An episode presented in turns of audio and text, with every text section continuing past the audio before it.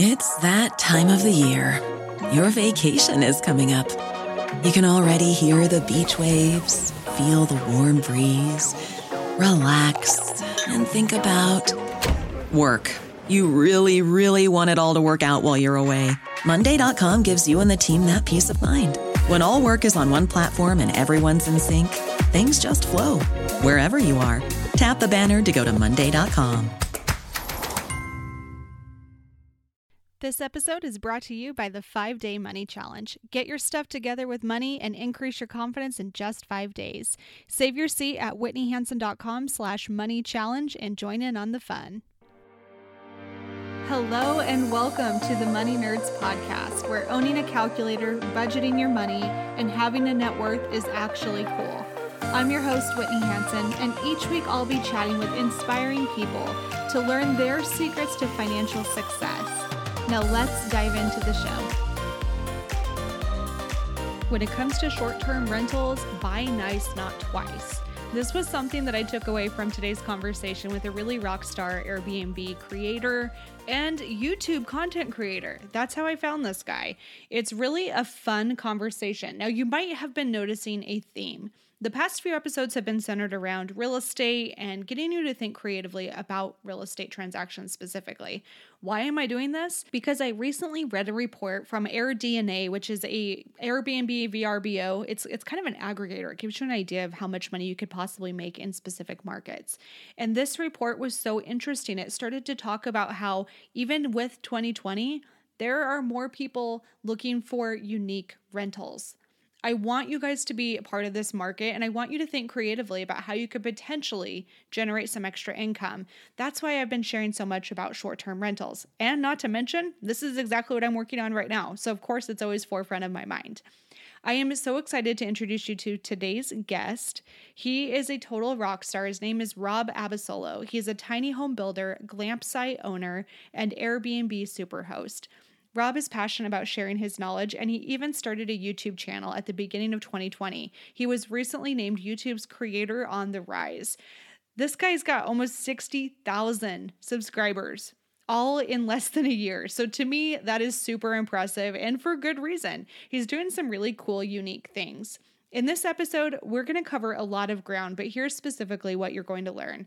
We talk about why Rob started a YouTube channel doing funny DIY and tiny home videos what experiencing extreme YouTube channel growth was like for Rob, buying a house and realizing his dream of building a tiny house, what building Rob's first tiny house was like. That's always interesting to me renting out an Airbnb tiny house during COVID, why Rob thinks he went viral, a little bit of insight there. We dive into how he funded his tiny houses. His YouTube channel, he does such a phenomenal job of really breaking down the exact costs and how much money you can make. This is what inspired me. I think it's really interesting to see how you can really man, just grow a little tiny empire. I think it's amazing. The cruciality of creativity when you're building a property, super, super important. You don't want to look like everybody else when it comes to the short term rental market. How to maintain confidence in your endeavors, how to get your properties noticed on Airbnb, and a really fun conversation into his latest upcoming project, which is an Airstream treehouse. Yes, you heard that correctly. Guys, I am so excited to introduce you to my friend Robert Abasolo from Robuilt YouTube channel. Make sure you give it all some love. You're going to love this episode. I'm super excited for you to meet him. Let's go ahead and dive in. Hello, hello. How you doing? Doing so good. I'm so excited to chat with you. Well, you know what? This is my uh my, my third podcast that I've been on and every time that I do a new one, I get more excited for the next one because I like I really like podcasts. I listen to podcasts. Well, I used to pre the pandemic. Yeah, no I used doubt. to have a two hour commute. Uh, so I all I did was listen to podcasts. Now I have a zero commute, so it's harder to squeeze these squeeze in listening to them. But doing them, all about it. I am well. I'm excited too. I think in your future you're definitely going to be a podcaster. I ha- I'm putting this out into the world. I see it happening, my friend. It's going to happen eventually. But it's an honor to to connect with you. I initially started watching your videos on YouTube, and you've had quite the YouTube journey. So, can you tell us a little bit about why you started a YouTube channel and where that's led to today?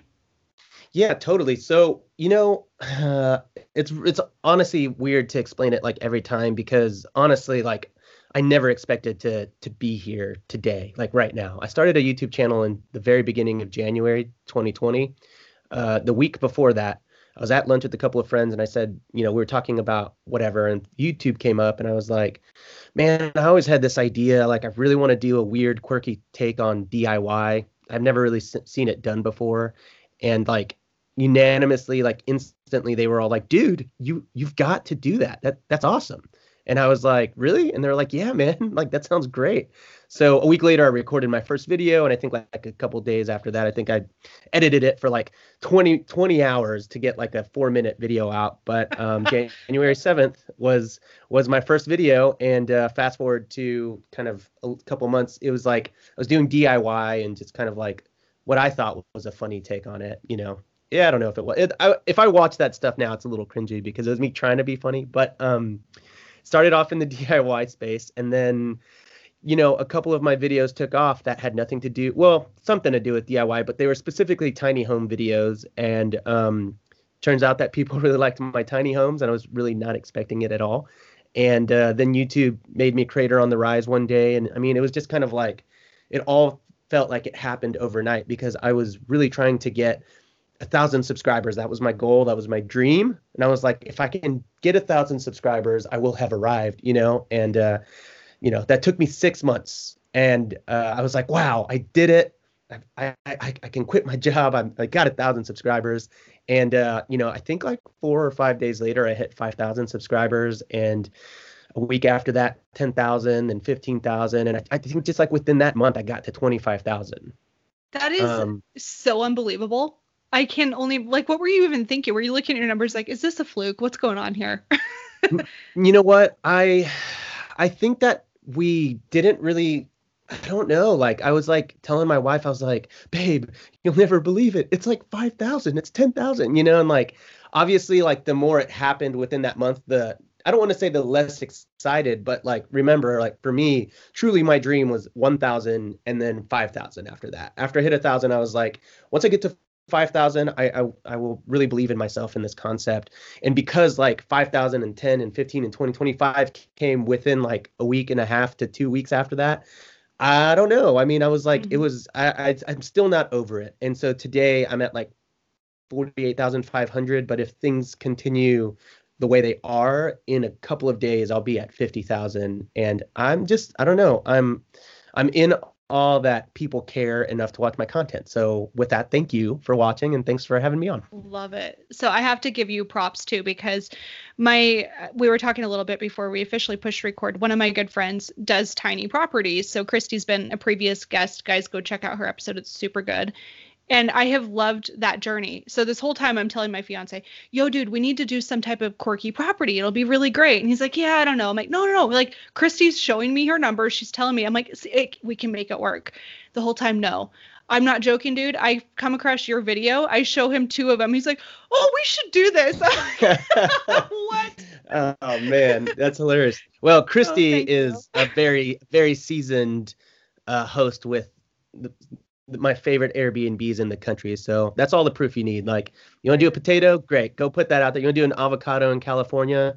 Fantastic. If you do something weird, cool, funny, and unique, you'll do just fine on Airbnb or Glamping Hub or Air. Uh, what are the? Oh, VRBO. Oh, VRBO I'm kind of yeah. botching my my sponsorship uh, chances here, but VRBO and all the other vacation rental platforms. I love it. So one of the coolest things too is you started off you started with the ADU, right? The accessory dwelling mm-hmm. in your backyard. And That's that was correct, in yeah. LA. So okay, t- talk to us about that process. Like why did you decide to do an ADU? Well, I always wanted to build a tiny house. Like I've been into that movement for a while. Um, when I before I was in LA, I lived in Kansas City, and my house in Kansas City was $159,000. Very cute three two with a thousand square foot basement. I mean, it was just a cutie, right? And then we decided to move to LA because that's the smart thing to do is to just go somewhere that's quadruple the price. right, exactly. um, so when we moved to LA, uh, our rent was like eight hundred dollars more for like for a six hundred square foot apartment. And so, you know, after living in this apartment for six months, I was like, man, I cannot continue to just like rent and pay you know pay this apartment complex like i told my wife i was like hey we should buy a house. It's going to be really hard. I don't think we can technically afford it but we'll be really happy if we make it work. And so we bought the house we bought a house with a little 300 square foot apartment underneath it but there was a huge backyard.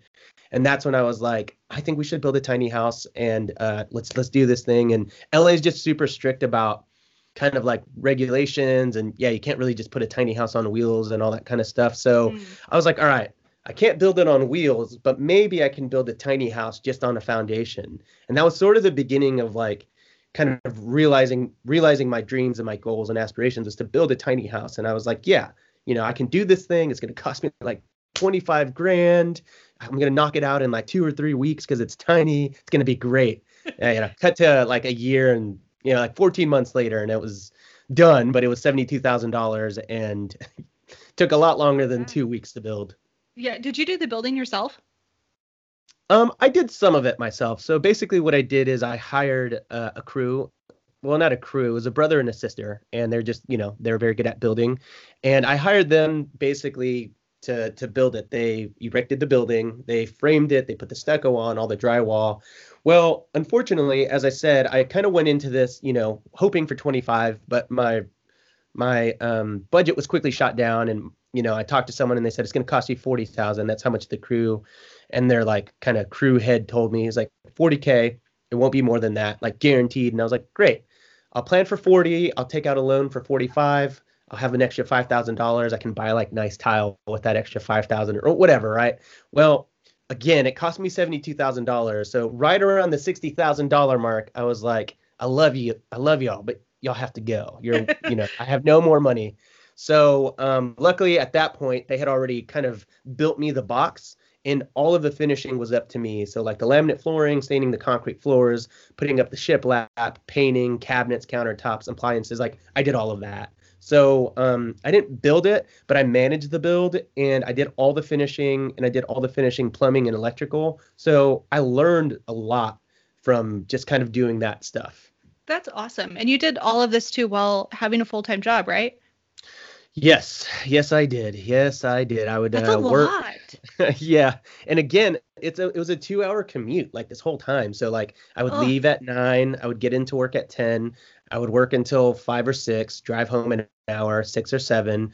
And luckily, like half of that construction was during the part of daylight savings where there was like light, you know, at six or seven at night or whatever. So I'd come home after work, give my wife a kiss, run into the tiny house, come out at 2 or 3 a.m. One time I remember I was really like, again, I'm not an electrician or anything like that. I learned all of this building this house, but I was in the tiny house trying to figure out how to wire a light switch, like a three-way light switch, and I could not figure it out. And it exploded in my face one night, and I was like, I give up. I'm done with this. I'll, fi- I'll figure it out later. So I walked into my house, and my wife, you know, walked into the living room like super tired, and she's like, "Babe," and I was like, "Yeah." She's like, "It's 5 a.m." And I was like, "Oh my God, I've been in here that long," and she was getting up for work to because oh, she's wow. a teacher and she she gets up super early so that was that's like a pretty good indication of like how that build went for me as a as a first timer. yeah, well I can imagine you learned a lot from it too. And I know it's been financially beneficial. So let's talk a little bit about the numbers. You've been super open with sharing all of your numbers.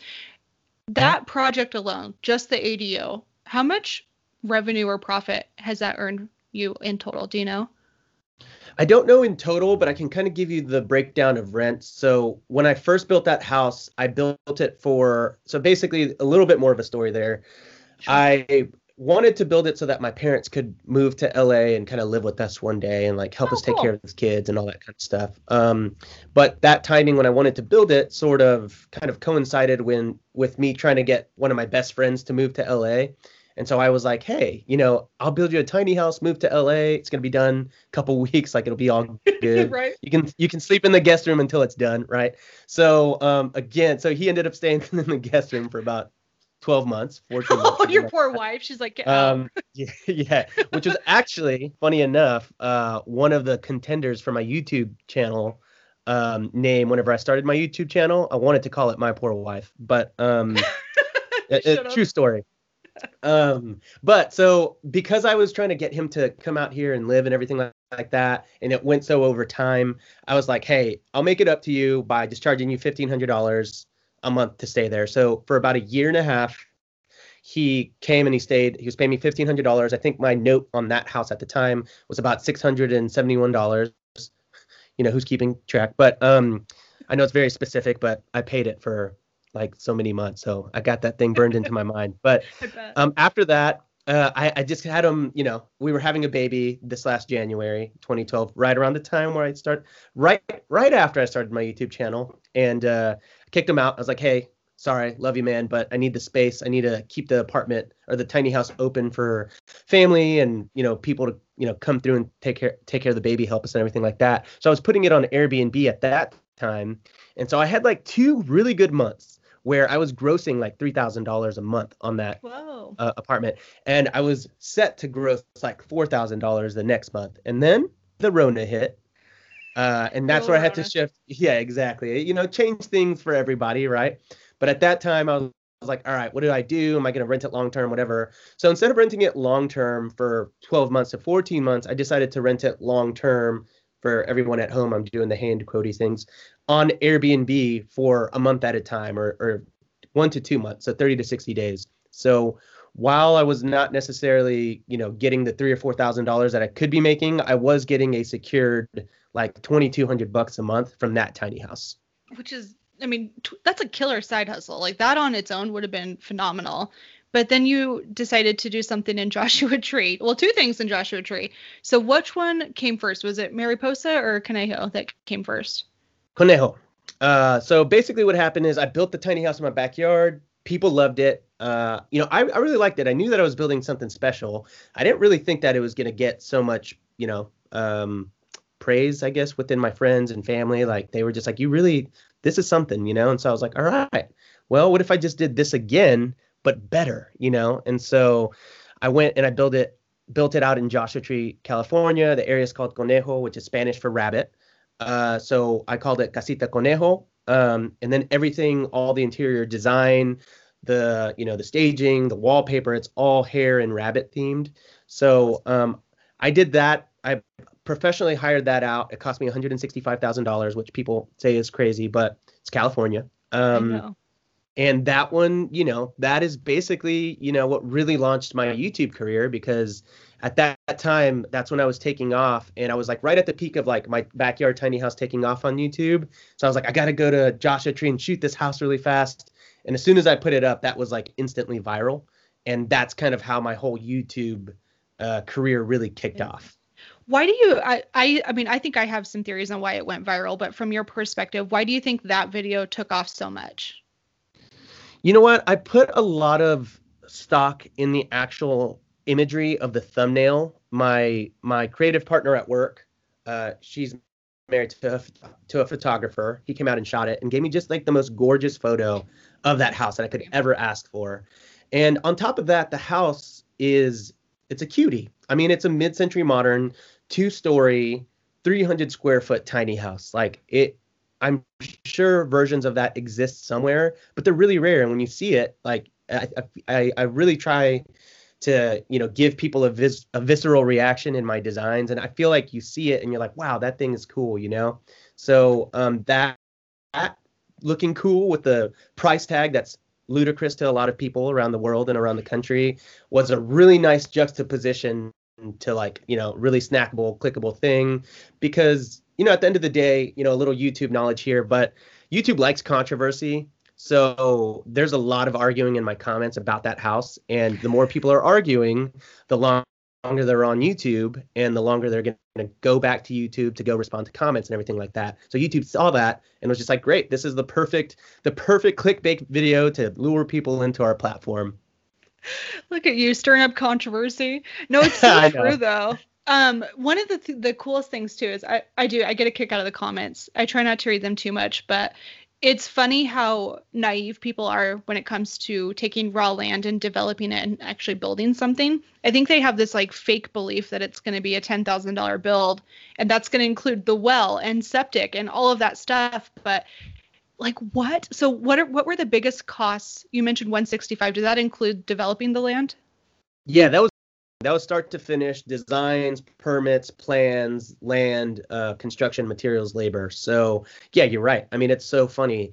I luckily, so I'm in advertising as a full time job, and you have to have thick skin in that industry Yeah, because it's constant rejection of your ideas. Like, Mhm. you know, you think you have it, and then someone's like, hey, um, that's not funny. That doesn't work.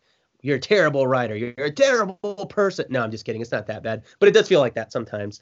Um, but because of that, I've really developed really thick skin, like a copywriter for the past eight years. So YouTube comments, like, I don't know, I really find them entertaining more than like I'm never really hung up on bad comments, but I get a really good kick out of people that were like, "You're lying. That cost ten thousand dollars max," you know, and I'm just God, like, I wish. Wow.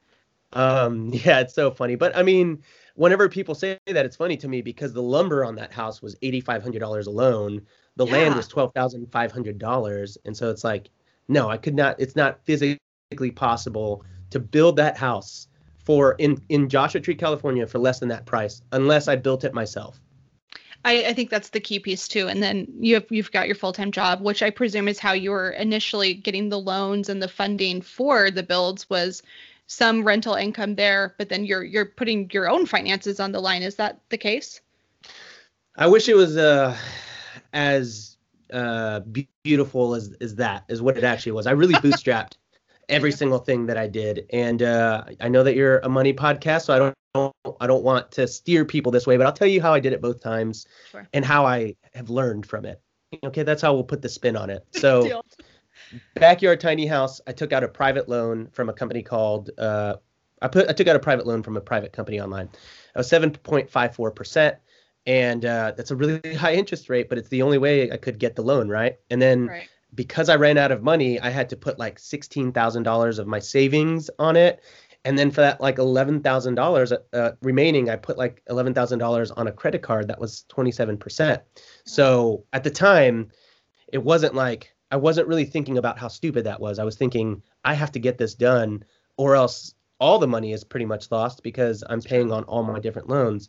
So that was that, right? And I kind of learned like, man, if I had just really thought about it and sit down, there's so many other solutions I could have done. I could have gotten a 0% interest credit card that's 0% for like 24 months or something like that. I didn't do it, right? I was young, I was 27. It's all good. I learned my, from my mistakes because then on Conejo, the next house, um, I paid for that three different ways. So remember I said I built it sort of for my uh, my parents, the one in LA. Well, the one in Joshua Tree, I also kind of built for my parents because they're retiring. So I wanted them to have some kind of money to to rely on from a passive income standpoint. So they kicked in forty thousand dollars on that build, and it wasn't really about the money. They just, you know, they're like, "Hey, we've got this." I was like, "Great, we're 50-50 partners. Uh, you know, I'll do all the work. I'll, you know, give me the profits for like a year because it's going to take me like a year to do this.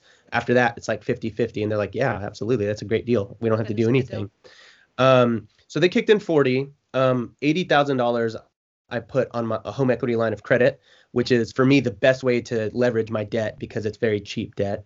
And um, at the time, it was zero percent interest for like six months, and then it bounced up to four percent after that. So really cheap money. And then for like the last twenty-two thousand dollars, I could have used cash. Definitely the the best way to do it. But I took out a zero percent interest credit card that was zero percent for eighteen months, and uh, I I basically bought a bunch of materials and got points by doing that too. So it's kind of a double win. Then I did a cash out refinance and got all the money back and paid everything out. And it was beautiful. It was great. It really worked out. You know, luckily I'm, I don't have to do that anymore. But when you're a creative and when you're in real estate, you don't necessarily always have money. And I didn't. And it's not until now that I'm finally like, oh, thank goodness I like rolled the dice because it's all it's all coming to fruition now. It's I I applaud your creativity with the financing too. I really do because that's one of those things we were we were talking about. Um, my lot that I just purchased in the mountains by Boise, Idaho. And one of the craziest things is I started to sit down and look at the costs. So to give everybody context, my lot was thirty-five thousand dollars. Super Right. cool. You'll appreciate this. Lots of Dwayne Johnsons all over it. Oh, And- nice. I love rocks. it's it's pretty cool. They're like massive boulders. And we're looking into getting utilities out there. Each utility is damn near 30 grand. Like it's getting really really costly. And so that's one of those things where we you have a choice, right? Like you could look at that and say it's too much money. I'm not going to do it. I'm just going to hold the land and save up until I have enough. So we kind of went back to the drawing board and said, what what can we do legally that we could still make money off of? And that's where we settled on a geodome. And it's like your brain when you first start this type of endeavor has to be so creative. So I'm super fascinated with the way you were able to piece that stuff together and probably some discouragement, but you still made it happen. And that is so rare. So, way to go. Thank you. I appreciate that. Totally. I mean, that again, it's real estate. So, you know, it's it is funny. A lot of my comments are like, yeah, of course, of course, you built a hundred and sixty-five thousand dollars with daddy money and a trust fund baby, and it's You're like, like, it's "I so. wish." yeah, I know. I'm like, I wish I was a trust fund baby. You know how cool that would have been. I know, but right? no, uh, unfortunately, I'm just a I'm a writer. My wife is a teacher. You know, there's only so much money that we're gonna make. We got married. We had eighty thousand dollars in student loan debt. Like, you know, it's just the it's so funny that people can perceive that, and it's like, hey, you know, crazy concept. Work really hard, and you can make anything happen. You know, and that's kind of how we've approached it. And I, you know, um, again, is it the most fiscally conservative way to have approached it? No, but also like I knew that I was placing a bet, and I knew that the people love the LA one, and I was like, if I do it again, I, and I do it better, people are gonna love it. And thank goodness, you know, that's exactly how it worked out. Okay, so let's dive into this because this is something I personally struggle with often is the confidence in knowing a project might do well. How did you I'm sure you went through some self-doubt too. You did have the ADU, but even with that project, like how did you wrap your head around the idea of like no, this could actually be a profitable endeavor?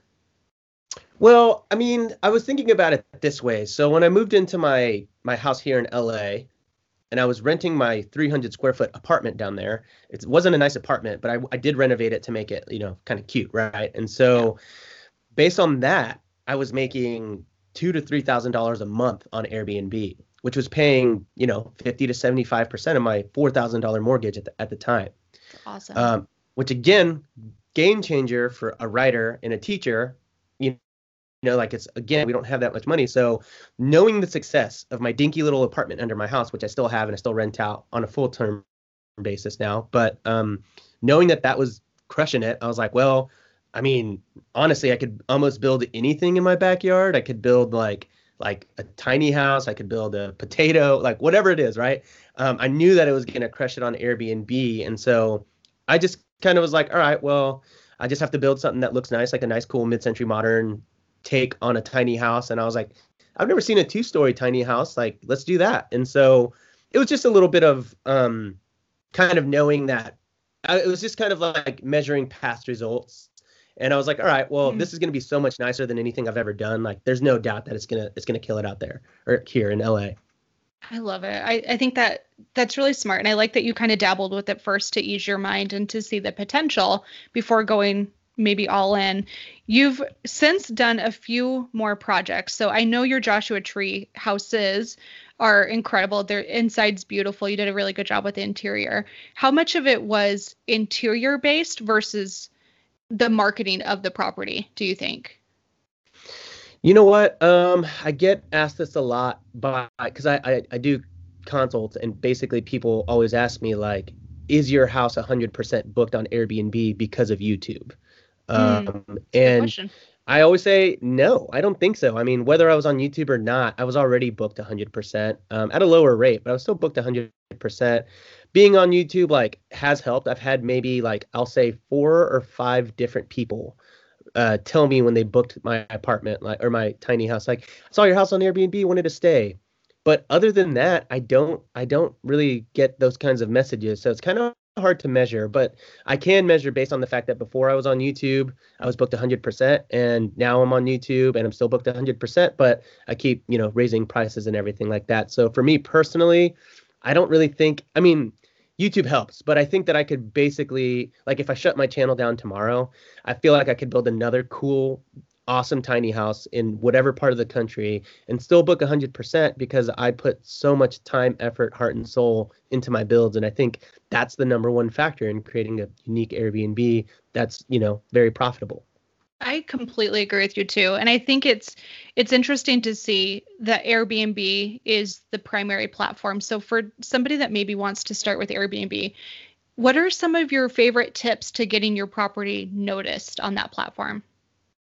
Yeah, there's a couple of, I mean, you know, the first one is, and this is a really tough one for people that are kind of gauging if they really want to do this, but it's spending money on quality interior design. And so what that means is, and before I say this, I have a lot of Target and I have a lot of IKEA in my houses, um, in my personal residence too. But you can't buy everything from Target and IKEA. Mm. Um, and it's it's really just because when you start clicking through Airbnbs and you start looking at your competitors in the neighborhood, everything starts to look exactly the same. Everything is white walls, that you know that circle mirror with the gold trim, you know, like IKEA vases, you know, everything like that and uh, very uh, Danish coffee tables and all that kind of stuff. And they, I'm always like, oh, I have that mirror. Oh, I had that painting. Oh, that coffee table. I've had that three times now in my Airbnbs. You know, so for me, it's like you have to really break out of the norm and start really kind of like buying furniture from different places. CB2, Restoration Hardware, Crate and Barrel. It costs money, but it makes you stand out. It's quality furniture that's not going to break down on you. And that's the thing is like even if you get it to look nice, a lot of these furniture pieces, like they'll break down on you in like a year or two, and you have to re- replace it anyways. So I've learned the hard way: buy nice, not twice. Um, oh, I um, love and that. so I, and I, I just I think that that's kind of like step one, but step two is oh man, it kills me every time when I see an amazing house, immaculate, luxury, beautiful, but it's take like the photos are cell phone photos, and I am know. just like oh just like it's $150 dude. Like i promise you if you spend that you're going to be booked 100% because you're booked 80% now. But $150 more and you could have way nicer like photos. You can get a higher price point. So for me the two tips is like spend the money.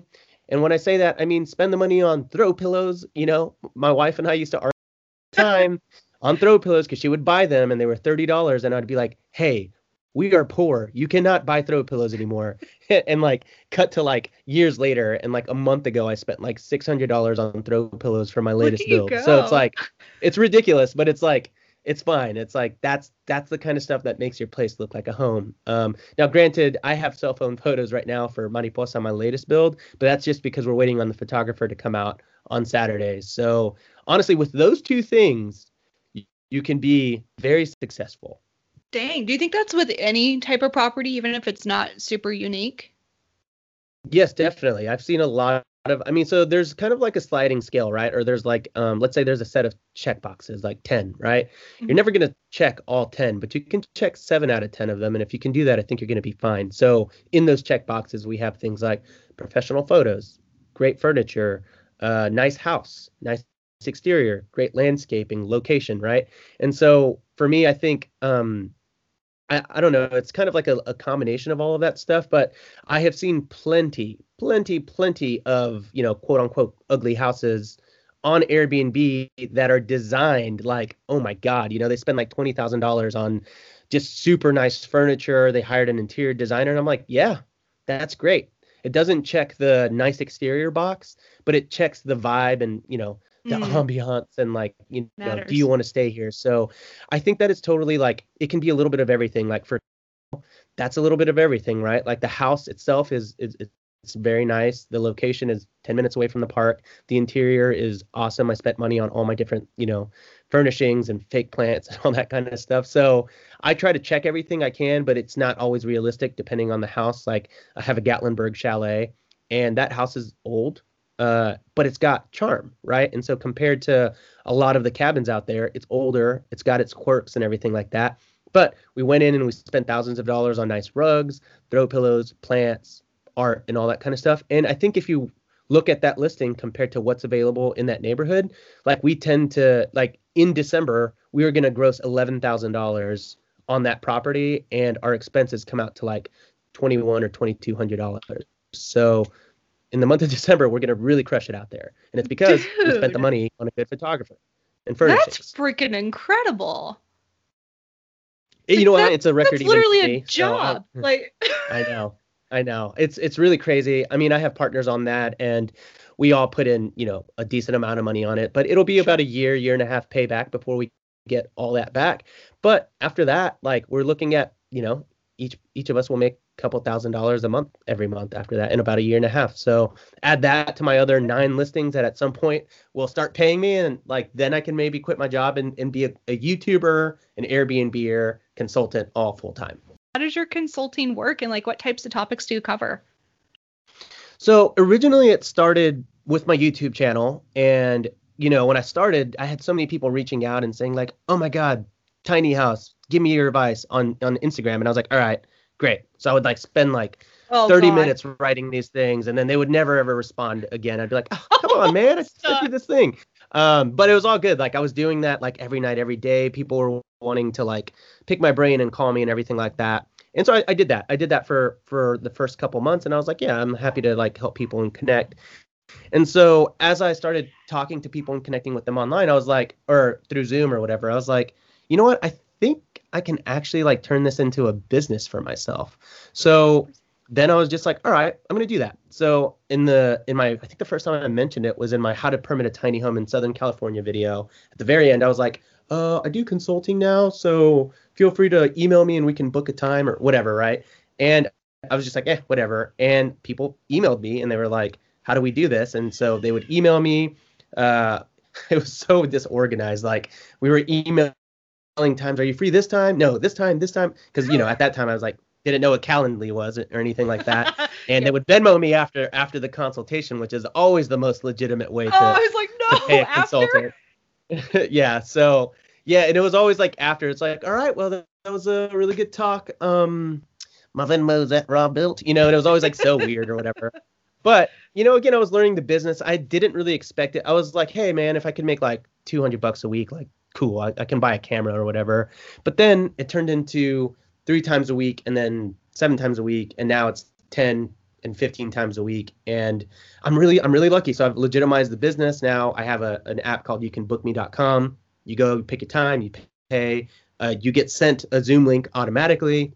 We Zoom face to face for an hour at a time, and really, it's people's opportunity to answer their burning questions. So I do. I would like to say that every consultation is pretty similar, but to be honest, it's literally everything. It's like, how do we put a spaceship in Antarctica? How do I put a yurt in the Grand Canyon? How do I build a tiny house in Joshua Tree? How do I do a glamp site? I mean, I've really seen it all, and I'm there have been like I would say a, like a month ago, I was getting so many requests. You know, I, I think I've done a 80 at this point, and I was getting super random requests for really niche things that people wanted to do, and I was always like, I mean, I'll take the consultation, but I'm just going to refund them at the end if I don't feel like I can help them or whatever.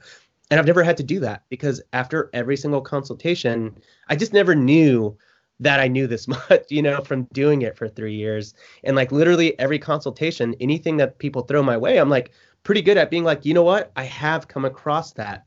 And here's how I would do it. And if I don't know, I'm always like, all right, well, here's how I would do it if I wanted to put uh, you know, an avocado in California wine country or something like that. And I'm able to help them troubleshoot and at least get them because a lot of people have questions and just don't know where to start. So getting started is talking to me and we talk and I talk exactly how I would approach every situation. And I think for a lot of people, that's like a lot of relief that, you know, it kind of cures them of what I call analysis paralysis, where they think too hard about something and they try to solve every problem beforehand. And I think it's a little bit of a relief when I tell them at the end of the consultation, hey, you are not going to solve everything beforehand. In fact, you're probably only for about 50% of these concerns. You won't really solve for it until you actually have to do it in the field on your piece of land in Joshua Tree or wherever, right? So uh, consultations are, you know, they're they're very they vary. They they're very very just depending on what people want to do. I bet it's such a fun change of pace too from your normal day job to just be able to have this creative time to just hear what people's vision is or what their dreams are and help them make it a reality. Like what a fun, rewarding job.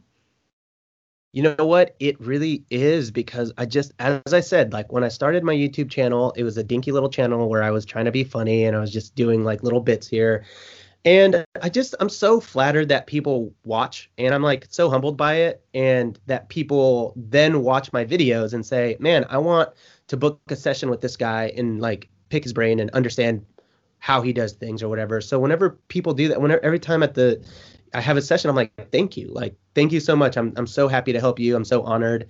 And it really is rewarding. Um, it's a little hectic now because I basically wake up at 7:30 in the morning and go to bed at 2 um, because I have consultations up to like four times a day. So like I work from 10 Ooh. to 12, consult from 12 to 1, work from 1 to 6, hang out with my wife and child from about 6 to 7, and then from 7 to 10 I consult. So Oh um, my gosh. It's a little bit of a ride, but I do really like it and I'm excited that uh, I'm always like oh, I don't know if I could do this full time because I don't know how consistent it's going to be. But every week is a new week that I top the last week. And so, yeah, I'm really, I'm so excited that one day I could possibly just Zoom with people and help them make their dreams come true. Like at the end of the day, that's kind of my dream. That's so cool. So you also started a glamp site close to Grand Canyon, I believe, right? Mm-hmm. Mm-hmm. Tell us a little bit about that. What was that project like? How many different properties do you have on there? And how did you find the land? I think you were so creative with that process. Totally. So that is as i said i have very kind of interesting unique weird ideas when it comes to airbnb and i'm always like what can i do? What can i do that's like super weird? I mean honestly after seeing so many cool unique uh, builds out there like you know uh, a potato or a shipping container home i've seen a spaceship like all that kind of stuff really feeds into my personal creativity and so I was just like, okay, what can I do? Right. And like, I often look at Airbnb. I'm not saying that this is like he- healthy for your mentality, but I get really angry at people that are making a lot of money for things that I can do myself. And so yeah. I remember I saw a yurt and I was just like mathing it out. And I was like, they're really making $50,000 a year on this $10,000 yurt? That's insane. That's so, I'm so mad right now. And my wife was like, okay, well then do it. And I was like, I am gonna do it, you know. and it was like through that process of like seeing airstreams that were like, you know, not, honestly not that nice, but they were making fifty, sixty thousand dollars a year, and I was like, okay, enough's enough. Crazy. So I like, I texted my partner. And I was like, let's put a yurt in the desert. LOL. I think was verbatim the text that I sent him because we just found it by accident the other day. And uh, you know, he was like, "Oh boy, here we go. All right, what what what now? And I was like, I'm telling you, I've looked at the comps, I've researched it. It's only three thousand dollars. I think it's gonna be fine. And he was like, all right. Him and my other partner were like, all right, all right, all right. You, you always have like, you know, you, you have good ideas.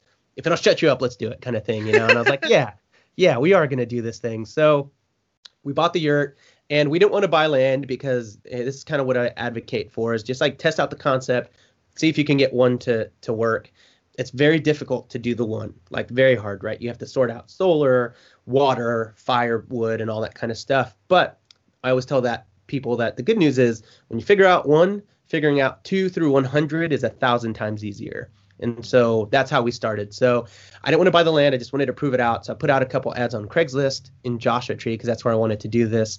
And I just, you know, it was very simple like, hey, do you have extra land in Joshua Tree? In the description, I was like, I'm planning on starting a glamp site. Um, I'd like to put a yurt or an A-frame or an Airstream or a tiny house on wheels on your property. Uh, I'll pay you a percentage of you know fees every month if this is interesting to you. You know, give me a call here. And I was just like, all right, whatever. Like 20 people called me and they were like, hey, I got land. I got like five acres, blah, blah, blah. What? And I was like, yeah, no, I, I like really could not believe, you know, because again, like people were sitting on land in Joshua Tree at the time. It was like, you know, for some someone that owns their land and owns their house and maybe doesn't work, like the idea of like 500 bucks a month extra is not bad for them, right? To to just let me put my yurt there. So one guy reached out and was like, "Hey, um, I, I like what you're doing. I know what you're doing. I actually am doing exactly this. I own land in Joshua Tree. Um, you know, how about uh, you put your stuff out there? We can do this percentage or this amount, whatever." And I was like, "Oh, okay, cool. He's a host. He gets it. He's on board. He already has airstreams on his land. I haven't met him, but what could go wrong? You know, um, always the the question you want to ask yourself. And uh, basically, I bought the yurt, spent like three thousand dollars. I think I had started buying all the furnishings, and uh, I had spent thousands of dollars. And he calls me like a week before we're supposed to go out to Joshua Tree, and he's like, "Hey, man." I got some bad news. And I was like, oh no. And he was like, man, people keep breaking into my listings in Joshua Tree. I'm going to shut down the operation. I'm sorry. And I was like, dude, I just spent thousands of dollars on this yurt. And he was like, nah, dude, it's not a big deal. Like, I'm actually moving out to Arizona. I think it's going to be great. Like, you should come with. And I was like, I don't know you. I've never met you before. You know, I was like, we have to meet face to face before I like drive eight hours to like put ten ten thousand dollars worth of stuff on your land. So uh, we went to the most official meeting place out there, which is Starbucks, and um, we just sat down and we talked for an hour.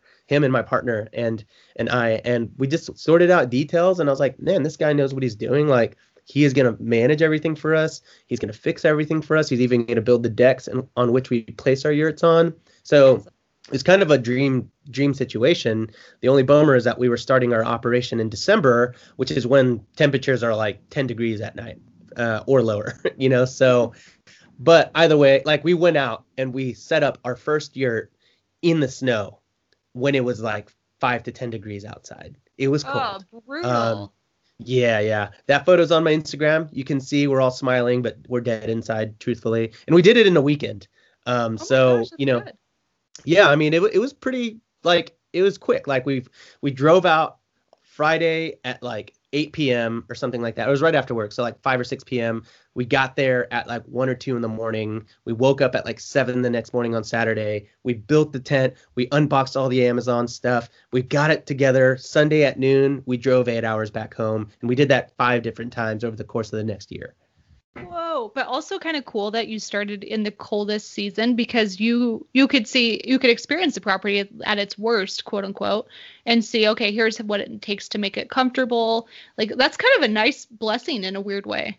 No, totally. Like it definitely, but it was also really great because we experienced it in the harshest conditions exactly. so that whenever people would reach out and say like, "How cold is it? Like is it bad? Am I going to die?" and I'd be like, "Well, I can personally tell you that I stayed in it myself, and we were just fine with the little propane heaters and all that kind of stuff. Um, you know, it's a it's a really great, really great industry. Um, I never expected that to be such a lucrative business, but I will say, like, we put it out there thinking we were going to make like five hundred dollars a month, which is, is a really good ROI on the actual oh, investment. We're like, yeah, five hundred bucks. It's like a three thousand dollar tent. It'd be great. In like four years, we'll be making blah blah blah, right?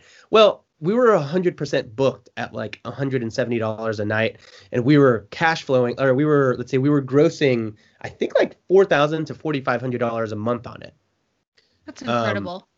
um, so you know in december in the coldest month ever. Right. And so we were just like okay this is weird. This is not what we thought. And so that's why i was like february next one, and then March, next one, and then we bought an Airstream, and then we built an A-frame. And so we've been doing that now for about we're coming on two years in December, and that has really inspired me to be like, all right, well, you know what?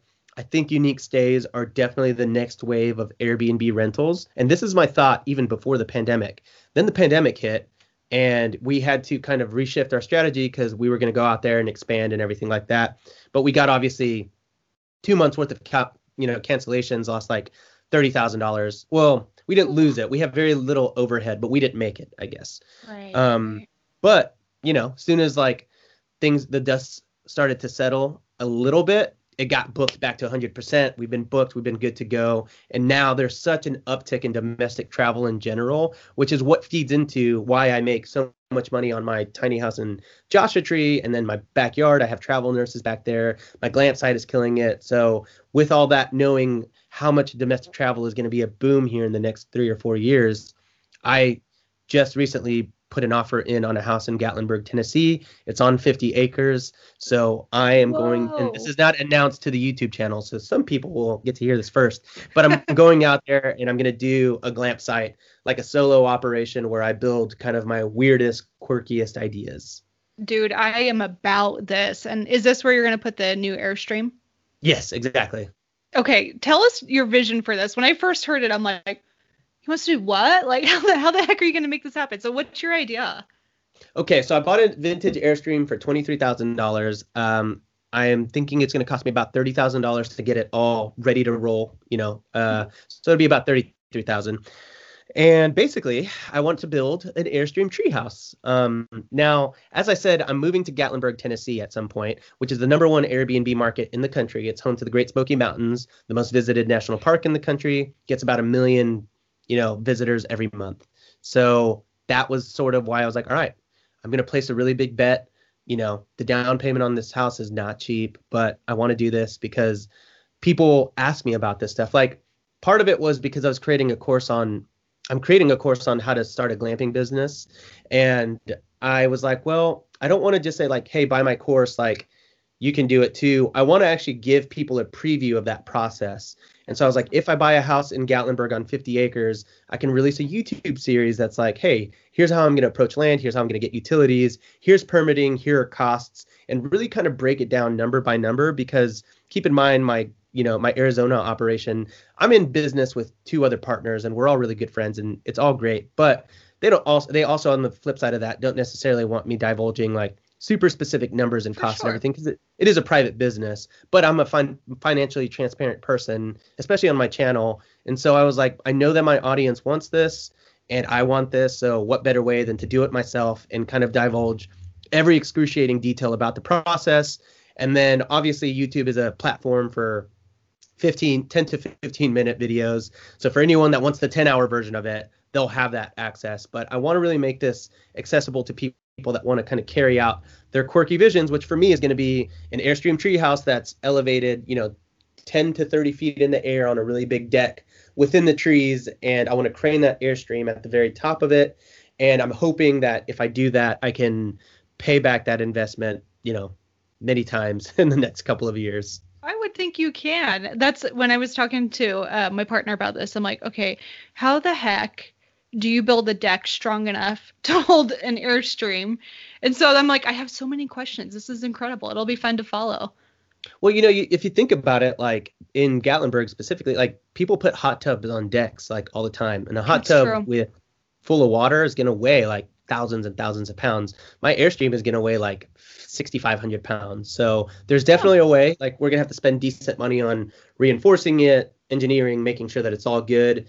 Now the thing is, you know, visions and dreams are great, but you have to actually be able to do them. So of course, it's not going to come without fighting the city on permitting and all that kind of stuff. Because I talked to the I talked to like the city code inspector guy yesterday, the one guy in the city that could answer my question. I've been trying to get him on the phone for like literally oh man a month now and he, we we talked for like 30 40 minutes yesterday and i feel like i'm just about blew his mind with this idea because he was like wait you want to do what?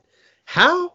Inside of where? You know and so like you know we're gonna we're gonna have a couple of battles coming up here but sure. you know i'm down to to do whatever i have to do to make this a reality because as i said i'm gonna spend about $33000 on the actual structure and then with the deck and kind of everything like let's say i'll be at the $50000 mark but i want to make more than that in my first year and i and i know that i can so whatever i have to do i'm gonna make it happen Oh, I think you're for sure going to hit that. I've never ever seen anything like that. So I think it's it's definitely going to be unique and speak to a lot of people and I think it's going to be really cool. I didn't realize that Tennessee was like the hot spot for Airbnbs. yeah, neither did I, but um huh like once I started actually doing research, you know, I've been doing this for three years now, and I've started doing research. And the, the funny thing is, like, there is no secret location in the country. Like, all of my locations have crushed it. I've, I've always been pretty close to 100% booked.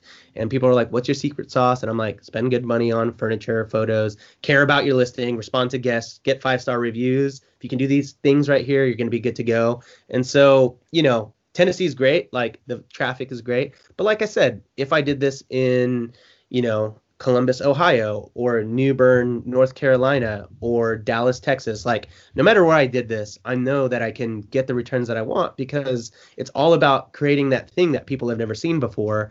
And if they've never seen that thing before, they're going to pay prices that they've never paid before because they have to they have to try it out, right? So that that's what I'm going for. Have you noticed too with these properties? Like, I know historically I used to think that they needed to be completely developed, so have septic and plumbing and all of that stuff. Is that really the case for it to be successful?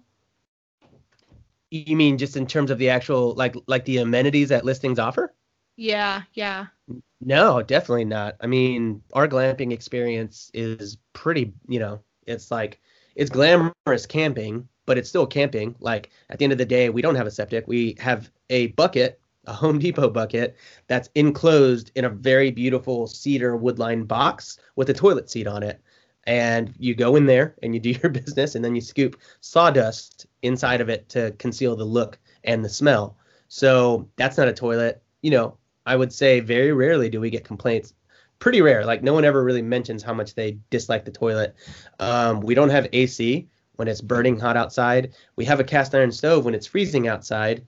Um, but in a tent, like the canvas is you know less than a millimeter millimeter thick so even if you get a blazing fire going like our cast iron stove is rated for a 1500 square foot space the tent is like 300 square feet and that heater for the most part heats it but there's no insulation so it's still pretty cold you know like it can be in super freezing temperatures and we have like a little cooktop stove where they can connect a propane tank into it and it's not a kitchen at all we have running water outside of the winter months so you're definitely still kind of roughing it, but you're roughing it on a memory foam mattress with the mini fridge. I mean, um, come so, on. yeah, so you got to make up for it. Like, you know, uh, we do get a lot of people that, you know, they book it. It is a high price. You know, our stuff is anywhere from 159 to 359 dollars a night.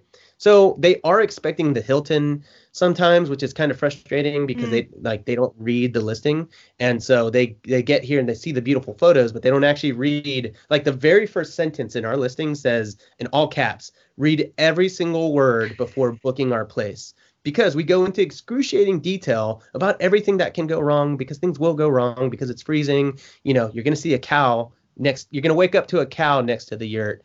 That's uh, awesome. To the uh, it is, but also like you're gonna not be able to take a shower one night because the water tank, or there's a monsoon and there's no sun out, and so the solar panels didn't charge. So again, we warn people of this, and then they get here and they're like, "Wait a minute, what? This isn't like an AC like yurt? What the heck? Why did I pay this amount of money?" And it's like, well, I'm sorry you didn't read the the listing. I can't. We couldn't have been more clear. So, right. you know, um, I would say 95% of guests are super super happy with what we you know what we put out there. 5% are disappointed and it's because that 5% didn't read the listing. And frankly would probably be disappointed anywhere. Absolutely. It's absolutely. one of those personality types. Yeah i love this. Rob i know we are wrapping up on our time but are you down for some rapid fire questions before we officially absolutely. part ways? Hit sweet. me. Let's do it. Okay. What is one purchase you recently made that has made your life better? Oh man, that has made my life better. Okay. It's funny because it's right next to me, and I know that this is a weird one. All right, so just bear with me. But I just bought this robe, and it was $150, which is the most absurd amount of money that you could ever spend on a robe. But I don't ever buy myself anything, like literally ever. Uh-huh. And so this is like the first purchase I made for myself in four months. And I was like, I'm getting this robe, dang it. I've been working hard. And you know what? Keeps me warm, keeps me nice and fluffy in the morning. So that has been a really nice game changer for my morning routine. That's amazing. You're like living in your robe every day. oh, I do. I literally like I have my robe on from seven up until about. I took it off for this podcast. I'll put it that. Oh, way. you, you didn't have to dress up for me. It's totally fine. No, it's fine. I, at around noon, I'm like, all right, uh, I need to get into like work mode and like feel feel not so slobby in the morning. Dude, I feel that. I totally feel that. It's rough. Okay, my next question for you is let's pretend this is post Rona. Where is one location you're dying to travel to? Um, well, you know what? My favorite place on the planet is Disneyland. No, I'm just kidding. Um, it's I was like, for real? no, no, it's Copenhagen in in Denmark.